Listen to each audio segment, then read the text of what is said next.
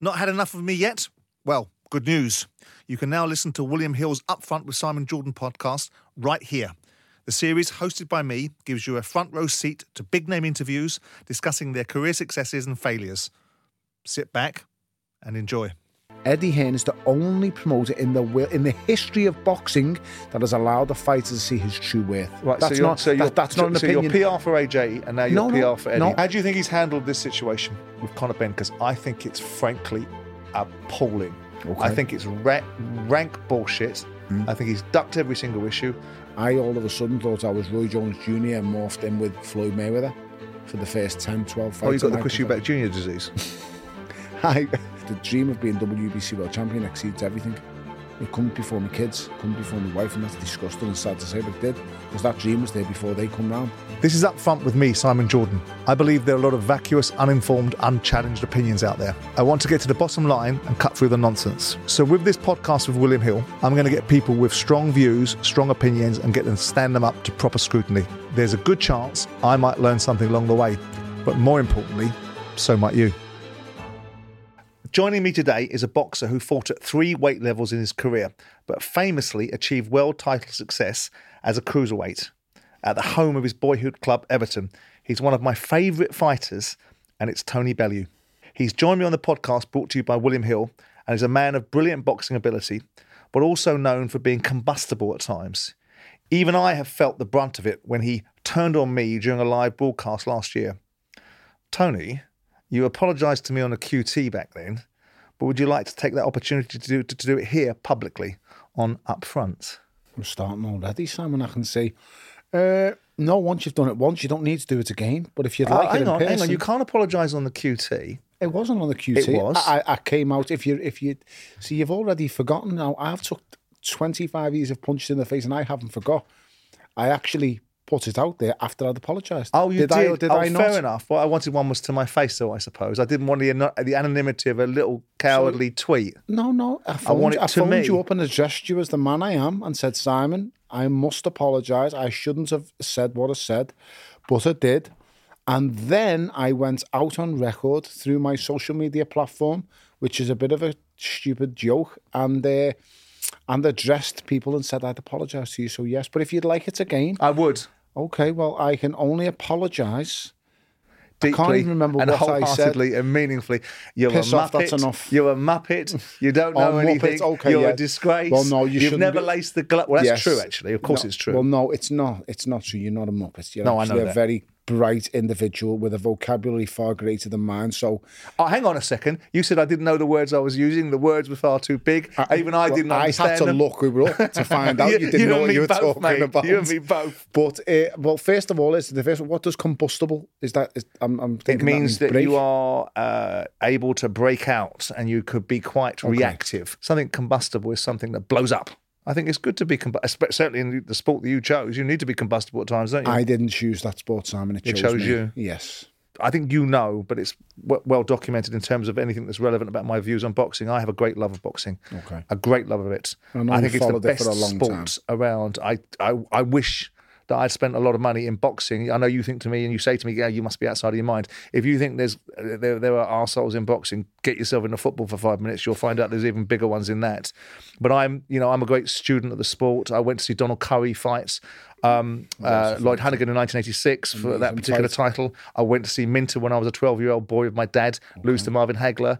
I've been fortunate enough to go around the world. So I love the sport. So anything I talk to you about today and anything I talk about, even in slightly heated conversations with promoters that you like, Yes. comes from a position of having a great deal of respect for the sport and the people that participate in it. Never, even my observations about Anthony Joshua, who you were a fanboy for, are I'm never fanboy. coming You- from the position of disrespect. You've labelled me twice now. You've said oh, I'm friend. I, I've known Edward a long time. Uh, I didn't mention the name.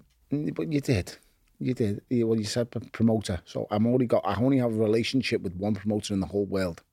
Uh, and as for Josh, uh, I've known Josh a long time since before he put a professional glove on. I'm not a fanboy of him because I've been critical of him when he first turned pro. I was critical of his growing team, and I would tell him the things that I thought. But It is what it is. Everyone's entitled to an opinion. That's one thing that should never be taken away or stripped away. Anything that I la- that I put out there as an opinion or anything that I label and say about someone, I can give you factual information to why I've said it when it comes to boxing. So there's nothing you could pick me up on here. Any kind of topic you could say, you said this or you said that. You can quote me on absolutely anything. The only will- thing and I think with boxing give you the sometimes is it seems to be the only place. I, I realise that the strength of mind required to be a fighter, and I realise that the pride it takes to be a fighter. Mm. But it seems to me that in, in this particular space, on the conversations I've had with many fighters Mm. and people in boxing, the moment you criticise something, not e- even if it's fair criticism, Mm. Yeah. because a lot of time people criticise just for the sake of it. They cri- criticise so they can get some clickbait and so they can make themselves look bigger in that particular moment, right? And use someone else as their prop. Mm. I but I often say. find it that when you talk to someone in boxing, the moment you veer away from praise, football can be the same tone. Football can be the same. If you, you know, everyone likes praise, but sometimes you have to have fair criticism. And the moment you criticise somebody, like I did with Derek Chisora, when I Mm. said to him, you know, I, I don't want to see you fight Dillian Whyte for the third time Mm. because I've seen it. I want to see world level fights. And he said to me, What's world level? I said, The level that beats you every time you step up to it. Mm. Happens to be a fact. It might not be the most pleasant of observations, but it's a fair observation. fact. And so I, I, I find that when you criticize people, when you try to do it from an objective point of view, in your sport, people get quite prissy about it. And you got quite prissy with me because you didn't like what I said about Anthony Joshua. I did, but that was based on the facts that you didn't know all the facts that I know. And it's from uh, the angle you made, and we'd spoke about it on the phone Yeah. quite a bit of detail. Yeah. And then I'd made you aware of some of the facts that you was unsure about. It Then adapted my thinking. You're Yeah. right. Fair enough. So, Yeah. like I say, when I say when people say, and I say Anthony Joshua brought boxing to a level it's never been before, that's not an observation. That's fact. And I know you pointed out, well, Carl Froch sold eighty thousand in Hmm. Wembley Stadium, which what one hundred percent he did. We all know that. We've heard Carl say it Yeah. way more than eighty thousand times. Yeah. But when he did, when you did say that, I had to also mention of Anthony Joshua made this a regular thing. It had been done before. Carl Froch, Ricky Hatton had done it. Yeah. It had been done before Ricky Hatton. Frank mm. Bruno had done it. Yeah. We can go back and back and, back back, and over time. go, yeah, yeah. But the only fighter in the history of boxing who done this on a regular occasion was Anthony Joshua because he started taking the, the show on the road. This boy is the first person to take boxing to the to the desert. To Saudi Arabia. This boy opened up a market that hadn't been opened or touched before, Simon. And that was my only point in. But you could say that about Muhammad Ali going to fight in Zaire. People do things, don't they? Yeah, but that's what I'm saying. He is, and I'm not saying in any way, shape, or form he should be mentioned in the same breath as Muhammad Ali. But what I'm saying is he changed the game like Muhammad Ali changed the game for fighters in this country. I was here before he was here as a professional, and I've been here throughout his peak and his rise, and the game changed with him, Simon. It really did because I was at the start of my professional career fighting in leisure centres, fighting in sports centres for buttons. And as I say, the growth and the rise was huge. It's like I fought in my third professional fight, I fought in front of 50,000 Welshmen. Uh, Joe Calzaghe fighting Mikkel Kessler. Uh, and people, most people don't know this, but if you look back, you'll see it on, on me record. And Joe Calzaghe was an absolute megastar, he only has one major stadium fight. No, that's true. No, I man who But isn't that a weight class thing as well, though? It is, but he was. A, he, the difference is weight classes are superseded, Simon, when you have a country behind you. Hmm. So Canelo Alvarez, he has a country. He doesn't. Yeah. he, he Yeah, no, I agree. fills stadiums, he fills Agreed. arenas. So Agreed. some fighters supersede that thing of weight classes and stuff like that. It does happen. It's like Naseem Hamed. If Naseem Hamed was around today, Yeah, let's it's not because of, the pers- of the other way. personality as well. He- He'd, he'd sell out Wembley Arena ten times over. It's just it's it's the world we live in and the characters we attach to. The just the thing about with Anthony Joshua is under this media spotlight from 2012, huge, and just goes from success to success to success. And as we've done in this country and continue to do, we We build them up. and we diminish. I We agree. build I- them up to knock them I- down. I agree. Like we did with Big. Frank. It's not it's no coincidence why Big Frank has been through the turmoils and Mm. and the travesties that he's been through. It's because this country built him up. Oh, I to think there's a lot more down. to than that. I think there was a lot more to that. I think the Lennox Lewis issues when uh, Lennox Lewis was course. calling him an Uncle Tom and all kinds of The stuff. All that come issues. into play with Frank. yeah. me- mentally, he's been absolutely exasperated. I can't believe I've just used a big word with Simon Jordan. Exacerbated. Exacerbated. yeah. So, but- Exhausted. yeah, and he's been mentally drained. He's had the life taken out of him. But, But let's talk about you. it. Let's talk about you because this, is this is about you. about other this people, is about Simon. you. You wanted to be a footballer. Oh, mate, in my dreams, yeah, Yeah. To have gone from wanting to be a footballer yeah. to ending up in boxing, what started that process for you? Yeah, I just, I just wanted to be a footballer for Everton Football For Club. Everton. Yeah, for Everton specifically. I didn't want to play football for anyone else. Whenever you're playing knockouts with the lads, I'm always an Everton player. If you're Peter Beardsley or you're Duncan Ferguson or you're Kevin Sheedy or you're Sharpie, you know, you're one of them players from that kind of generation as a kid. Boxing was something I always looked at and watched purely because my dad loved it. But my dad left when I was 10 years old. Right. And then it gets to that stage then where you're playing Sunday League football with your mates. Your dad's not really home. Your mates become... Were you any good, by the way, at football? I can play. I, I wouldn't say I'm good.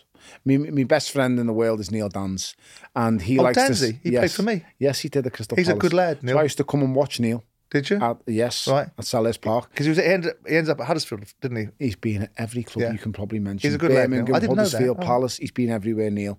He's still playing now. Is he? Yeah, The two of us at a week apart. We had our 40th birthday parties uh, synced.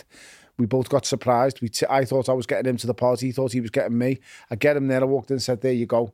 It's your 40th. He went, What are you talking about? He said, It's your, Your 40th. 40th, yeah. We were like, You're Spider Man. No, you're Spider Man. No, it was absolute clowns, the two of us. So, yeah, uh, Neil, I grew up with. Neil likes to say I can play. I can strike a ball with both feet, but no, mate. I was never good enough to be a footballer. But what position? Centre forward. Really? Yeah. I know where the Strike net the, is. strike the feet, strike the ball with both feet, but never know where the I'll ball's take, going. I'll take a penalty with both feet and I'll, I'll slot it. I left or right, you pick, I'll put a penalty past anyone. Back to the point, I never had a chance, Simon. I just Big Duncan Ferguson inspiration my to you? hero, Yeah. my absolute hero. Yeah, I love Duncan. It's crazy that I call him my friend now, which he is. So you're going to go down to Forest Green Rovers and eat vegan pies I will with him? support him, but I don't know about the vegan Solve the pies, mate. problems. I think you're part of them, to be honest, the way That's you're the, mo- going on. that's the most awkward interview I think I've ever seen in my life. Duncan Ferguson He's doing an to- interview with Del Vince. and that Dale scarf Vince? that Del's got on, and Duncan's going, This looks great. But, Duncan's just... I'll have a pie. Duncan's being Duncan. He's trying to help everyone because he's such a brilliant person. And do you know what he is? He's an honourable man who stands on his word, which is very rare these days. And he is once again there just trying to please people and keep them happy. But he is a man who needs to be given a fair crack at the whip at a good manager's job at a decent club because believe you me, his knowledge of football is second to none. He's very, very clever. And the portrait painted of him at the moment is, oh, he's an art, he's he's a nutter, he's a lunatic because of what he happened as a player. Completely wiped that slate clean. He's nothing like he's being portrayed as. Yeah, I mean, I listen. I, I mean, I, I know people know Duncan speak very highly of him. I don't think he should have ever got the Everton manager's job because I think it was too big for him. But if he goes to Forest Green, learns his trade, then maybe he'll become a manager. But I didn't think it was ever right for him to be at Everton. And I think the challenges for him would have been going from a club legend, potentially with the challenges at Everton, he might have found himself on the wrong side of it. Go back Mission to you. impossible. Go back to go back to you and Yeah. your background and your boxing and the reasons why you landed in that space. Your dad owned a security company, left when you were ten years of age. You watched boxing with him. You wanted to play football at one particular point. You recognised that that wasn't for you. Yeah. But how did you land in boxing? I kickboxed at first. Uh, done quite well at kickboxing. Uh, kickboxed for my dad's business partner called Alfie Lewis, who was the best kickboxer probably this country's ever seen. And I knocked a couple of people out with punches in the last two fights, got disqualified for knocking them out with head punches. And Alfie was like, I think you should go to the boxing gym. Went to boxing gym, didn't enjoy it at At what age was this? 12, 13. Really? So alongside playing football at the same time. Playing football at the same time, playing for the Sunday League teams, living the dream. Kid who was a bit overweight, to be polite. And just could could do a little bit with the boxing. My dad's always taught me, took me on pads in the yard. So if my mum was out or mum was at work, my dad would come round, take me on pads. And yeah, it was that, that's how it started. My affection with boxing. I could always punch, and I've fighting has never ever frightened me. I, I I'd love nothing more than a man to challenge me. You know when you're a kid and you're in school and someone goes right, I'm having you out after Yeah. school. Kids would be like, oh. I'm gonna phone my mum. Tell You her in sick. that one, did you? Oh, mate, I was happy Yeah. days. You want to have it out after school? I'll have it out now. Let's do it. Happy, happy days. Don't need to wait. And that's because of me nature, and that's just because of the way I am. I've got a screw loose. I, I admit it. So have you, but you don't. I do. It's just, it's just the way it is. Saucy sod. it is. We've all my got a screw loose was writing checks out for snot gobbling footballers, not stepping in a ring, getting my face punched in. Well, there's a screw loose somewhere. But we've all got them. It's just do you admit to it, and I do. And boxing became me. I'd say me passion, but it went way beyond that. It Do you think? Do you think? Do you think the surroundings that you grew up in Mm. And the background that you came from? Would you? This is this is me putting words in your mouth, but I don't want to. It's a fact Do you think you came said. from a deprived background? Would you say that was no? I, I wasn't that's deprived. I wasn't deprived. We didn't have much. Yeah. We didn't have the lot. But my mum worked. lack of privilege then. yeah, oh, 100%. Yeah. I never had privilege, never in my life. So Uh, do you think those surroundings and the lack of privilege sort of fueled because in order to be a boxer, I would imagine never having. I mean, I do a bit of sparring, and I, that's about as far as I'll go. And even that, I don't like very much. Yeah. I love the sport. I like to get involved. I like doing the pads, but getting punched in the face for me, not fun. I don't blame you. But this psyche of a boxer, you know, what there, there has to be an element of anger, to, surely, to be a boxer. Hmm. What fuels that? Is it is it the background you came from? Because what makes the psyche of a boxer? I'm a what makes you go in and do what you have to do? I'm 100% a product of my environment. If it didn't come where it came from, I wouldn't be a fighter. Uh, but then there's a, there's many equations that add up to, to the summary in the end with me. So my brother being young and gay, that my little Yeah. brother, that that wasn't easy. Uh, with me dad being gone. So the fights I've had to protect that little brother, Right. being young, black and gay in the late 80s, early Yeah. 90s isn't cool. I'm from a mixed race family. My mother's black, my yeah. father's white. So that didn't go down well with the brothers in the community and uh, and I've had many a fights, many a nights. I suppose it- it's part of. I wouldn't say the problem because I don't look at what I've done as a problem. I just look at. I'd love to know why I've ended up where I'm at. Like I'm painted as this angry man. I know they're trying to picture an idea to me at the minute to see a psychologist. I've never seen one. I've never seen a psychologist. I've never spoke to anyone about what's going on up here. But, but I are you angry as a to. person? I mean, okay, there's an image of you that's being presented out there now, which you know is being cultivated to some extent because it sells, right? But ultimately, you don't. You strike me as someone that's able to control your anger and utilize it when it needs to be the case. But underlying to be a fighter, not just to be Tony Bellew, but to be a professional fighter, Mm. the psyche of a boxer, it must involve some dynamic of of the ability to summon up some innate rage or in, uh, control that rage and control that temperament. And I'm trying to understand how that manifests itself. You grow up and academically, I'm not very bright. Didn't get any leave of school with any decent exam results. I had no qualifications. Expelled. Same as me. Well, I uh, got expelled as well. But the best people get expelled, as far as I'm concerned, anyway. yeah, it's. I don't know. There's so many factors that that make me the way I am, but I'm definitely a product of my environment. Growing up where I'm from, I mean, I've said this a couple of times now on air that, you know, where I'm from, there was no doctors, there was no solicitors. The Yeah. first time I found out what a solicitor or a lawyer was, I was on our way to school, and we were on the, the 79 bus, and a lorry hit the bus on the side of it, trying to come out of a builder's yard, merchant's yard, whacked the side of the bus, and it didn't like knock the bus over or anything, but it whacked the side of the bus, all the windows shattered, and we got the day off school. Anyway, my mum took me to the to the solicitors, and she went, "You're going to get a claim here, son.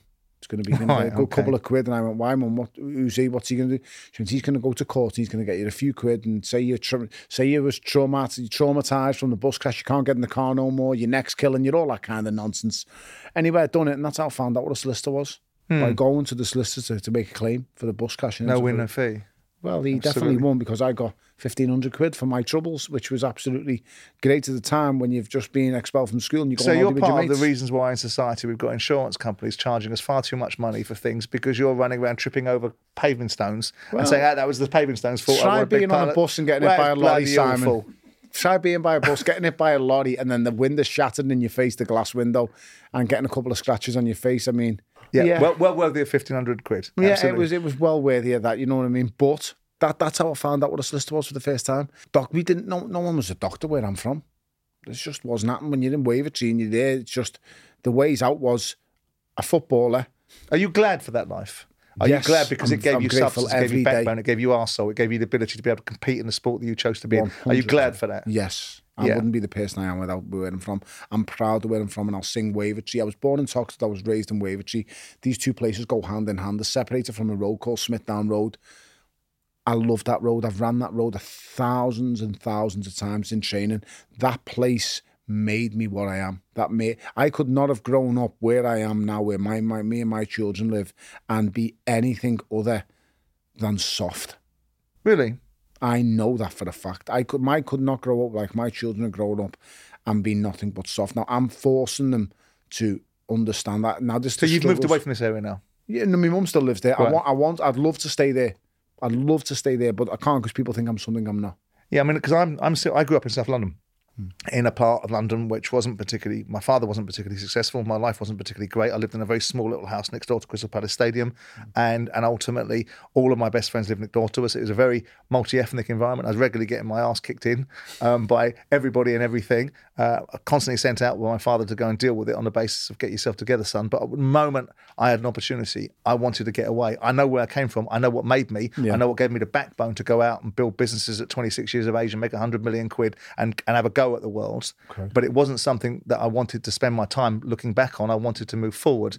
So it's curious because I don't want my kids. You talk about your kids, and we talk about this generation. I was talking to Joe Cole the other day about his kids and about the fact that he wanted to show his kids where he lived and how he lived. And they couldn't quite believe it in this little two bedroom flat that his mum had in Camden and how our kids are now living in a very different way. But my kids are still going to have the same substance. They might have a bit more privilege, hmm. but they're going to still have the same. And I imagine you're going to do that too, right? 100%. My eldest son's got a job. He's 17. He's just passed his exams, distinction in every test paper that he's got. He's going to go to university, but he works on a Sunday every Sunday in my friend's clothes shop, Lost Souls. Do you worry about society? I mean, I, I read a quote to you because I do. I look at society. I look at someone's. I worry about some of the kids that are coming through now. I worry about it. this generation that have got no backbone, no substance, no resilience. Mm. They're going to be looking after us when we're older. But I'll, I'll read you something that you said because it's specific about a particular situation in the country that we've got, which is rising knife crime. Yes. And I've got strong views in it. I don't know whether you have. You wrote, or something was attributed to you, and, I've, and I'm pretty sure you said it. At what point in life did it become okay to take a knife into a problem instead of your bare hands? Yeah. It's sad. And I don't know what point that's happened. I'm trying my best with the weapons down, gloves up theme that we've got in place. And we're saving kids off the street all the time. But like I said, edging back towards my son, he's got values and core values that I instill in him. Like, you know, he's going on a lad's holiday for the first time. He's got to go to work and pay for his holiday. I'm not paying for it. That's not going to do But it. there it is. It parents at the centre of it. But parents are Parents are at the centre of the, either Parents the, either the strong things in society or the bad things in society. They've got to be more culpable, Simon. I agree. They've got no mother, they've got no father. What are they supposed to do? I'm seeing knife crime at an all time high in this country. Gun crime, we don't even have firearms allowed in this country. How is it out of control? There's more shootings now than there's ever been before. And I'm seeing these kids on a regular basis because at Weapons Down Gloves Up, we're going in speaking to them. And the kids from where I live, kids from my city, I relate to all of these kids. I relate to all of them because I've grown up in the same environments and the same atmospheres. I'm from a single parent's home. Do you think guys like it. you, because you've got Richard Riakporhe fighting in the division that you dominated once, or you certainly won a world title in, mm. talking about knife crime, going out and doing these things. Do you think guys like you, with the position that I mean, I don't, you don't set out to be a role model, but you are by definition. You, I'm talking about you, but Oh, people okay. like yourself and people like Richard going out and reaching into the community and doing things that are more valuable than just talking about it. He's a brilliant example. Yeah, I think so too. I think he's because he's be, he's a victim Yeah. of it. yeah, Uh, I think so too. and I think he's a brilliant example. I really like him. I spoke to Richard. He come to the Creed Three premiere.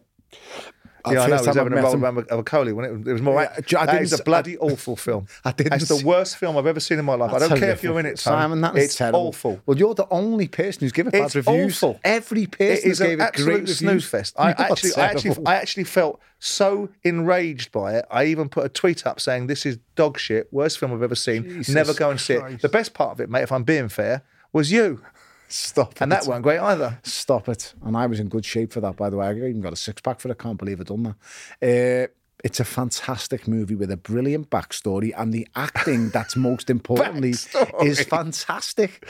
So forget about that. But Richard Riakporhe is a brilliant example, and he's someone that I'll engage with in the future. Uh, He's a yeah. because he can speak to the kids, and that's the most important thing, Simon. He is a product of his environment. He is. He, is. He is a perfect person we can look upon. And he's a proper lad. He's Crystal Palace fan. Ah, okay, so that's good. But uh, it's like Anthony Joshua. I draw upon that with him. Yeah. he's a product of his environment. The Watford kid, he's been arrested, nearly went to jail, but he shows these kids. And like people want to paint me and portray me and say you're his role model. I'm no one's role model because I've made loads of mistakes. But I look at them and say, look where they are now. Look at Yeah. Riakporhe, one of the faces of Sky Sports. He probably will become a cruiserweight world champion. I put good money on. He's going to become one at some stage. Joshua, from from being sitting in a cell Yep. sitting in a police cell with no hope, no qualifications, no future, to being the biggest draw in the world for boxing. Oh yeah, I don't doubt it. Worth hundreds of millions, We have a disagreement crazy. about where he is in the boxing food chain, but I do respect the, the values that he's brought Oh, into his wow. own life and the achievements that he's got. I want to go back to you. Yeah. and I want to talk about uh, the the evolvement from starting in boxing and the challenges that boxing brings and the things that you overcome. Because I watched your career. I remember watching you against Adonis Stevenson, and you know that was one hell of a fight for you. Thank you very much. No, yeah. but you, you probably took a lot out of that because it, it was a beating, but notwithstanding that, you were f***ing in the fight and you Oh, had a go and, and you ended up where you wanted to end up by winning a world title. Yeah, And all part of a journey. But fears Hmm. in life, do you have any fears? Because I've been led to believe that you are frightened of heights. Yeah, I am. Uh, it, that was accentuated 10 times more after losing my brother. So, yeah. Right. I've always been scared of heights, but I've tried to conquer them and I've been quite active in conquering them. I've done three bungee jumps. So, after the age of 17 and Ayia Napa, I've done my first bungee jump from 300 foot into water and then continued to do it each year. Me and Neil went uh, to Ayia Napa. We would go to Ayia Napa each Dance? year. Yeah, with me and Dan used to go to Ayia Napa each year and do two weeks of craziness in Ayia Napa, uh, drinking ourselves to sleep, laughing, crying, just good times. And each year I would do that bungee jump to try and conquer my fear of heights. And I could never get over it, but I was, I was able to deal with them. And then after uh, losing my brother, yeah, from a height, then yeah, that's it. So me, me, I'm me sorry about that, me- mate. No, it's okay. My fear means something now. Yeah. So uh, there's a reason uh, why it's like that. So it's not nice. Uh, another quote attributed to you Mm-hmm. is that you expressed a desire to avoid going to jail and labeled this as your biggest fear. I've seen my father in jail. Mm-hmm. I've visited him in there. This is quoting you. Yeah. It was heartbreaking. I ain't putting my kids through that. I never want to put them in that position. Mm-hmm. Why would there be? Why would that be an assimilation in your mind? You don't. I mean, because I've, I've I've lived it. So it's something that sticks with you when pivotal moments in your life hit you. Like when you get in the day off school, what for to go and visit my dad in jail? Sticks with you. And you think to yourself, But why would you? Why would it be an assumption in your own mind that something you're going to do? you don't Because- strike me as that because sort I've of person. You're been- strong. You, Yeah, I'm you've got strong, good character. You've got but good I've- principles. I've Listen made- to you talk. The value sets that you've got when you talk about your kids. When you talk about the principles of defending somebody. That's before you are a them. very strong person and you have strong beliefs, don't you? but that's before them. And Right. I've done some stupid things that I regret, and I've done a lot of mad stuff uh, that could have easily been locked up a dozen times. I'm just very fortunate that I haven't been caught. Okay. All right. So yeah, I've lived stupid things in my life. I've made mistakes. I'm sure you have as well. And if I was ever arrested or done or and done something, like I could, I could, I could lose it all in the blink of an eye. If someone does, if someone was to do something to any of mine, my wife, my kids, say something, do any, any way, shape or form, mm. you're finished. Combustible. Uh, I, I, I'm combustible is is, a, is a nicer way of saying it. I will. If someone does anything to one of my children, my wife. Now, I would expect every man to have these same models and code. I put them kids on this planet. They are my responsibility. They did not I'm- ask to I'm- be I'm born. with I, you. I put them here, and they are my responsibility. My job is to protect them and do everything in my power to make sure they are good and they are happy and they are living the best of their lives. I, I am someone who does live on the edge a little bit, and I am someone who's uh, emotionally charged, Yeah. shall we say. I, I believe that you'd be the same for your family. Yeah, absolutely.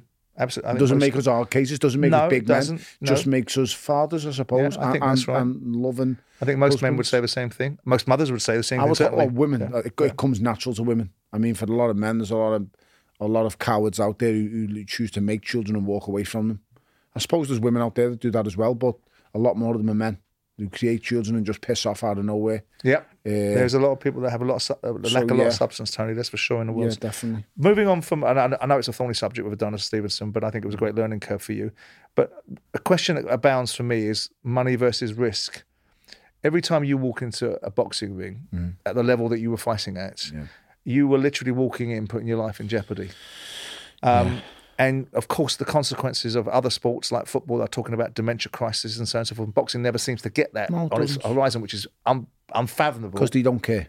they may not care, but the media aren't after it either, right? Because you've got people in football turning around and saying that dementia is something we need to tend to. You guys get punched in the face, no one, no one talks about it, right? Head ball. So, so talk to, talk to me about your view of it all. Walking into a ring, the challenges that you have, the the idea that you're potentially facing a real situation of jeopardy. Gerald McClellan walked in there once, walked out in a very different condition. so did Michael before and Watson, and so did many fighters that we can talk to or talk about. Sorry. Yes. How did you weigh up? How did you weigh that that balance up between the carrots of huge return, which I know you've talked about. You've talked about the fights you had with David Haye, where you made a load of money and you secured your family, and that was at the front of your thinking. But then you had the other side of it, which is weighing up the risk. Walk me through the the balance that you, the trade off you must have done. I didn't realise there was risk until I fought Ovill McKenzie. That was the fight where I thought, really, this is real risk now. I'd, I'd been put down a couple of times, Yeah. flash knockdowns. Uh, my first flash knockdown was in Everton Park against the Journeyman. More of a balance issue. Another one then happened against Bob Ajisafe in the Grosvenor Hotel, defending my Commonwealth title. Another flash knockdown. But the real first genuine knockdown that ever happened in my life, Ovill McKenzie comes out in the first round and he hits me with a right hand on the side of the head. It sits me down. It's it, it's just a quick flash knockdown. But the real danger comes in the second round. He hits me with a right hand I don't see coming, and I land on the canvas flat on my face. Hitting my floor face down is what wakes me up. I'm Right. asleep. He hits me that hard. After that fight, I address the worries of what boxing's doing to me. Because then I, I also I leave the trainer who I was with at the time, Right. uh, and I make change straight away. And then safety comes into Would you my go to Dave Coldwell after that? no, I went back to Rotunda, back home to my amateur boxing club Right. because I'd I'd fell behind and I'd forgotten me basics. And my basics were good footwork and a good jab. I all of a sudden thought I was Roy Jones Jr. and morphed in with Floyd Mayweather for the first 10, 12 fights. Oh, you got the my Chris Eubank Jr. disease. I, yeah, I, I uh, what's it called when you take something on? I, Contracted. I contracted the bug you just spoke about. yes. okay. So, listen, I enjoyed the first 10, 10 fights of my professional career, but I just, it was so easy because I was such, I was at such a good level. I'm a three time former ABA champion. Yep. Uh, for my country, being around the world. When you first turn professional, it's easy because they're not at your level. Yep. No matter how good the gym, no matter how strong and how durable they are, they just can't figure me out because I'm so advanced. And me, to be fair to me, I was never aesthetically great to look at, and I was never this brilliant athlete. But I've got a really good boxing brain. There's very few. I've only met one fighter in all of my life with a better boxing brain than me, and unfortunately, he dealt with me well and truly. His name is Alexander Usyk, and he's a fucking nightmare. You wouldn't think you wouldn't. You wouldn't put Tyson Fury, your mate, in that category. As a Wonderful, better box, wonderful, as, wonderful as, boxing brain. as a better boxing brain than me. I don't think he'd break, break a fighter up better than me, or break a fight, or break a fight down better than me. I'll let He you tell him that. He certainly doesn't know the game better than me. He certainly doesn't know the history of the sport better than me. Uh, I've studied the sport since I was ten years old. I think you're a fantastic pundit. Oh, thank you. I've watched you. I've watched you speak. Um, I, I, I still think my favourite line of all time, and it's a very basic line, is "For God's sakes, man, you're wearing an Alice band." I thought that was the greatest line of all time against David Haye. You know, I. I, I love that. Thank you. But but going back to the genesis of the question, which Hmm. is at some point you would have been making, you know, up until the point where you reached somebody that was at a level that would give you a, a run for your money. So you get into the, you go for your amateur career. he you- gave me that. Ovill McKenzie gave me that. Right. So my point is, after that, Yeah. you're now realizing what this game is really about the, Yeah. the hurt game, the business of being in a situation where you can cause yourself how you know damage Mm. to your health, and you're now weighing that up every time you go in a ring. How does that get processed in your mind? You're now stage- also going to become a dad at some point, No, I was already a father. right? So you've got that, and you- you've I've got that on your radar as well, But I'm also now what you're missing. About, I'm also still chasing the dream. Right? So th- that's the point I'm saying. And There's the a trade off the dream there. is far more. so the important. dream is a, the dream is as as as, The dream as is superseded WBC. the risk profile that you attach the to it. dream is exceed the dream of being WBC world champion exceeds everything. It comes before my kids, it comes before my wife, and that's disgusting and sad to say, but it did because that dream was there before they come round. Right. That dream was there at 15 years old. I'm gonna be WBC world champion, and I'm gonna fight at Goodison Park. Once I was permanently expelled from school, that was my lifelong goal and dream. Very few people in life will look at you and go, "I've lived out my dream." My lifelong dream was obviously playing for Everton Football Club was the first one. When you know that can never happen in this stratosphere, then you move the goalposts. Yep, to the next and, thing. and you make that the goal. I I see my dreams through. When that then happened, that's when it starts getting dangerous because I, I didn't care what happened to me. I, I died trying to become WBC mm. world champion, and I did. I've proved it many times. I've got off the floor when I'm Well, you face battled down. cleverly, didn't you? Yeah, I've, I've I've got off the floor and I'm, as I say, Ovill McKenzie, you face down. Like Ovill McKenzie looked at me when I'm face down on the floor. He'd hit me with his best shot, and Ovill McKenzie's not this big, great world champion or world. But believe you me, that boy's right hand hits as hard as nearly anyone's I've faced. Only David Haye hits heavier than him, and I just jumped up from that knockdown like it was nothing. And just, and he said to me, I knew he'd lost that fight when I looked in his eyes across the ring and just said, let's go again. I didn't care. I only started caring, and the real fear kicked in was once I'd become world champion. Yeah. I wake Are you up trying on, to preserve something? I wake up on the Monday morning, and uh, well, I didn't wake up. That's a lie. I didn't sleep. It was a bank holiday Sunday, 29th of May 2016, when I defeated Ilunga Makabu for the WBC Yep. World Title at Goodison Park. I'm sitting there on the Monday. Just happened to remember that, did you? I had to get that in. It's not as good as Carl's 80,000, but it's not far off. So we're sitting there and I've got the paper in front of me. The paper has been delivered to the house. And I, I don't have papers delivered, but my missus made sure the paper's delivered. I'm on the front page of my local Echo. I've got a WBC. I've got the picture on my phone. I've got the paper of the Echo, the WBC title sitting on the kitchen top, Yeah, the and the two gloves either side of the paper. And I took a picture that exact day, obviously in the May, and I just thought, wow, I've done it. I've achieved a dream. And then she comes down, she says to me, so that's it now. You've done it. Because she knows how what it meant to me. She's been with me for 20 plus years. I've known her since we were kids. And and I'm an old school man. People don't like to a man's man. I, I, I'm here to provide. That's my job for them. Her job is to, you be the best mother you can. You take care of us. You look after us. But I earn, I provide, and I look after you guys by doing what I do. And uh, she went, that's enough. You've done it. You know what's left to do. And I said, girl, we're in a house that's beautiful at the minute. I was in a house, a 600 nicker house at the time, uh, in a lovely area that I'd moved to. And I had a mortgage of 400 quid on this house, which was a lot, which was obviously, you know, two thirds of the house is mortgaged up. I've stuck me life's earnings at this stage into the deposit to get to this house. And I, that's the only time I ever told her about financial, with the, the, the way we're in financially. David Haye. Yeah, and I said to her, "Listen to me." I said, "I've achieved my goals and dreams Yeah. now. This is no longer about me chasing a dream. I'll fight this, and We got to get paid. now it's purely about the financial gains. And I promise you, babe, it won't be long. Yeah. I reckon there's three fights, four tops, and I'll secure us financially." And that's when David Haye comes into the fold. I knew. So, like anyone who's watched Red Dwarf out there, you boys seem like babies. You might be old enough. Simon's, Simon's definitely old enough. H on Red Dwarf had the H. I said, well, David Haye looked like that to me, but he had a pound sign on his Yeah. head. And unlike everybody else, I believe I could beat him. But the irony of it mustn't have been lost on you because he paid you 100 quid to spar with him.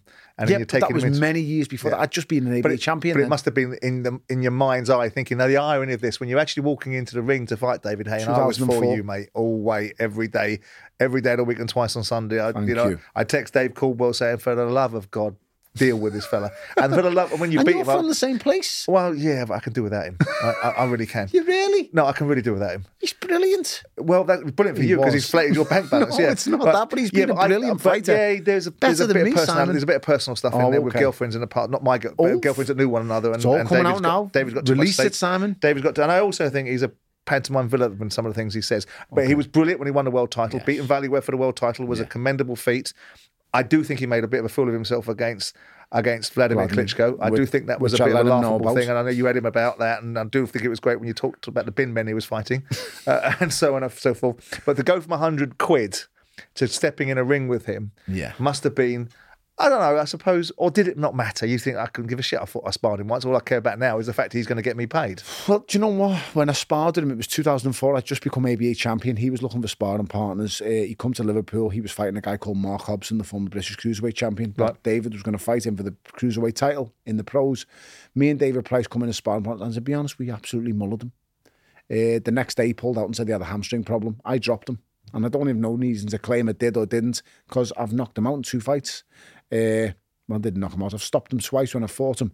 I dropped him that day. It was what it was, but I knew. I said to David Price in 2004, after that sparring session, I'm going to fight him one day. Price said to me, "Ah, What are you on about? We're amateur boxers. He's a professional, and he's one of the best professionals. He was probably the brightest prospect in world boxing at that stage. In 2004, 2005, David Haye was unbelievable. Just an amazing prospect. He would, like, I'm convinced if David Haye would have fought Tyson Fury when that fight was got first got announced, Do you reckon? um, it just purely of timing and what he would never have a chance now. The Fury that is on now, the Fury that defeated Klitschko, I'm quite happy to say would beat them all. But the cycle, I mean, you you fight a lot of fights. Physicality and ability, of course, are the component parts, but psychologically, there's a big part to play there. Do you not remember the knots that that that Tyson Fury tied David Haye up in the press conference, Of and then you saw the gloves are off with Johnny Nelson and and Adam. And the and you remember Mick Hennessy was sitting next to him, and he was in the in the in the uh, green room with Adam Booth, and Tyson's just tied him up in knots, and He David did. Haye didn't know whether he was having a shit or a haircut. But that's his tongue that's tied him up in knots. Physically, he was so undeveloped at that stage and so unaware of the. You would game. have picked Haye to beat Well, Oh, that's Steve. Steve, Steve Cunningham. I know, I know Steve. Cunningham nearly but beat it- him. Yeah, Are as a, telling as, me that as a David not- cruiserweight, I know they make that argument. David Haye is twice the puncher and twice the fighter Steve Cunningham ever was. and of course, we and if he hits you, if David Haye drops you, you're done. He's probably one of the best finishers this country's ever seen. He's that prolific. When he gets you hit, the only finisher I have seen better than David Haye, I would probably say Nigel Benn. Hmm. When he gets you hit, he takes you out. That's why I always knew if David was to drop me in one of the fights, I'm done. I'm done. And I knew I had to stay away from that. So, like I said, it's all hyperbole and it's hypothetical, what I'm saying. That It's like the version of Tyson now people are asking me about Tyson against Usyk now. Uh, we'll probably bring this up later, but I Tyson's style has changed under Sugar Hill. There's no two ways about it. Tyson, the Tyson Fury that defeated Klitschko is like an impossible guy to beat. He's six foot, whatever he claims to be, eight or nine, whatever. He's 20 stone. He's moving like a light heavyweight mm-hmm. and he's got really fast hands. But he's pot shotting you and he's making you miss and he's causing you problems. Mm-hmm. That's impossible to deal with. But the guy who's six foot eight or whatever, you don't think he did that to Deontay Wilder in the first fight, then? In the first fight he, he didn't run, but like I said, what he done is sound he met him and moved. In the in the two latter fights, in the two se- second and third fight, he then turns and he walks him down. Tyson Fury's style went from a, a style of being awkward, slippery, Yeah. big and quick Yeah. to now being an aggressive, front-footed, counter-punching heavy hitter.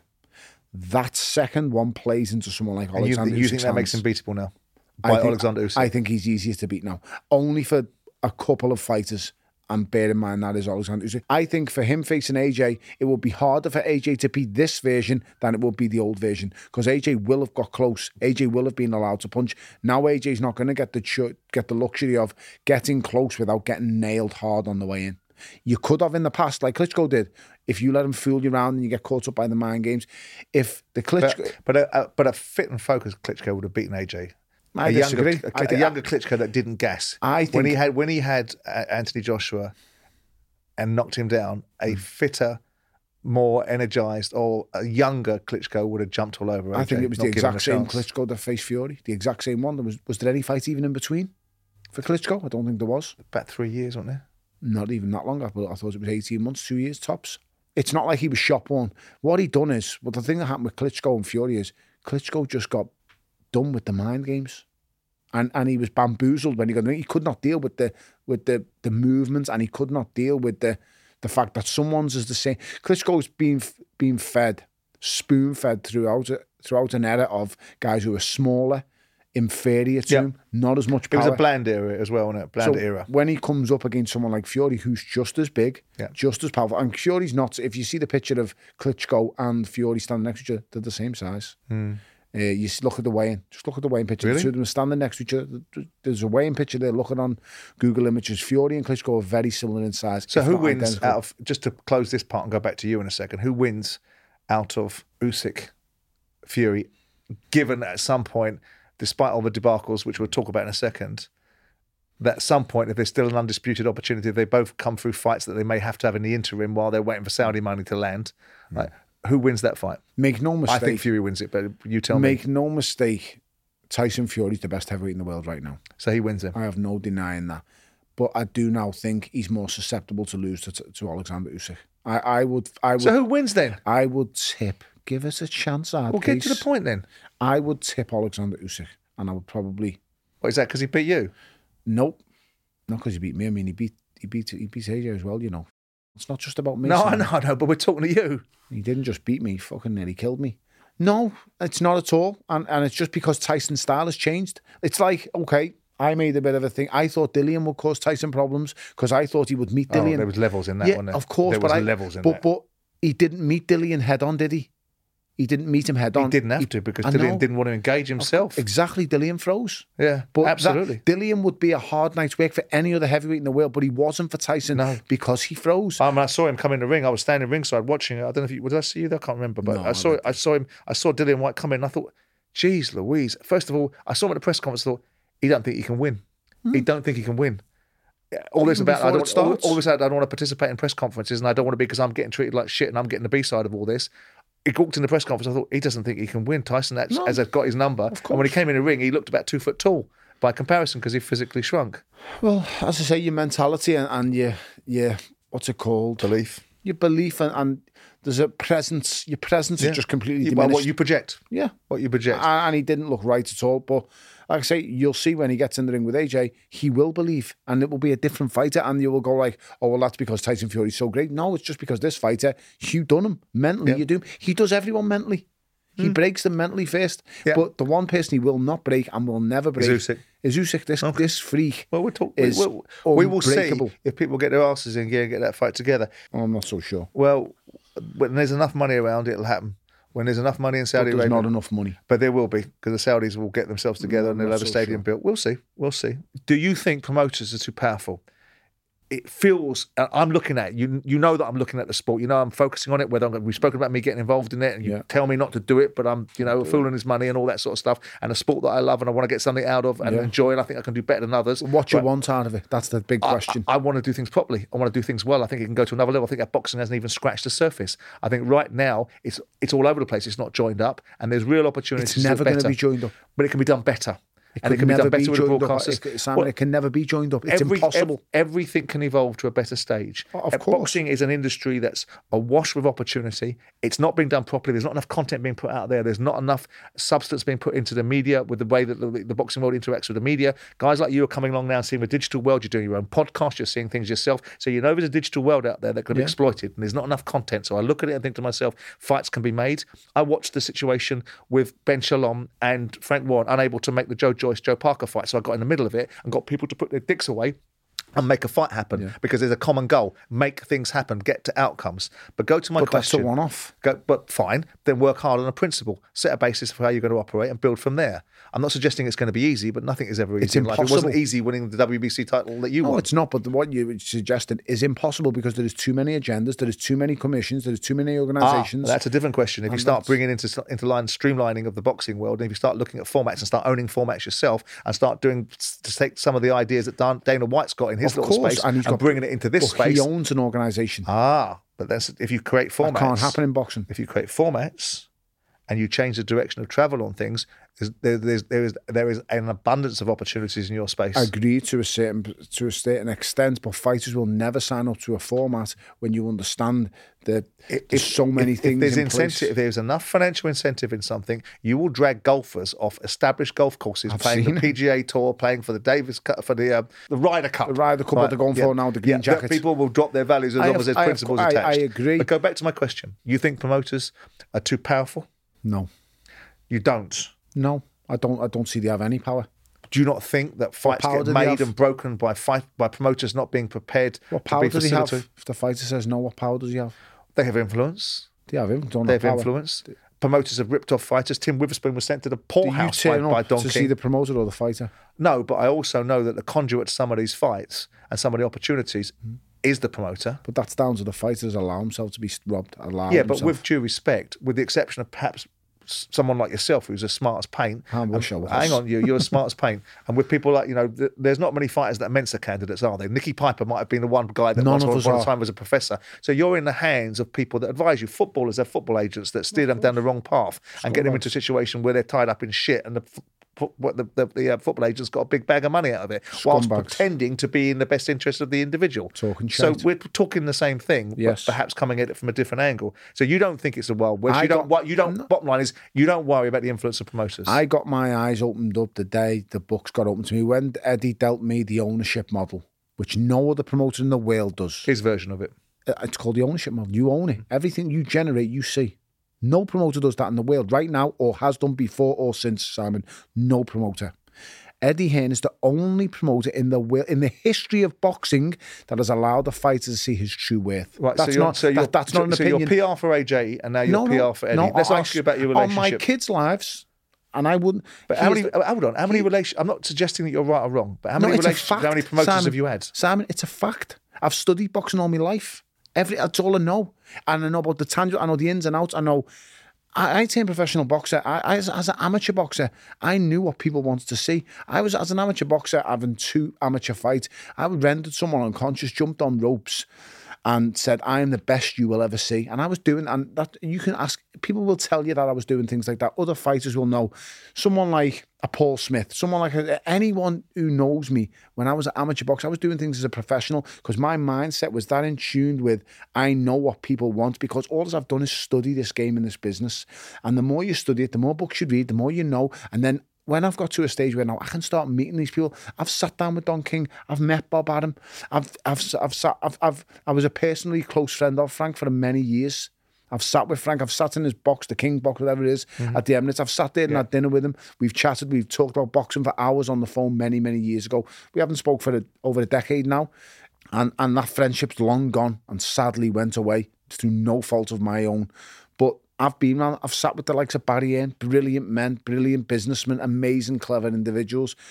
That what I've just said to you about that ownership model, that's never existed before. And that's why you've never needed. To, that's why you never needed to sign a contract with Eddie, is it? I don't need to bulk Eddie up. Eddie's Yeah, a big bulk boy. He doesn't need me to bull him up. All as I'm stating is facts.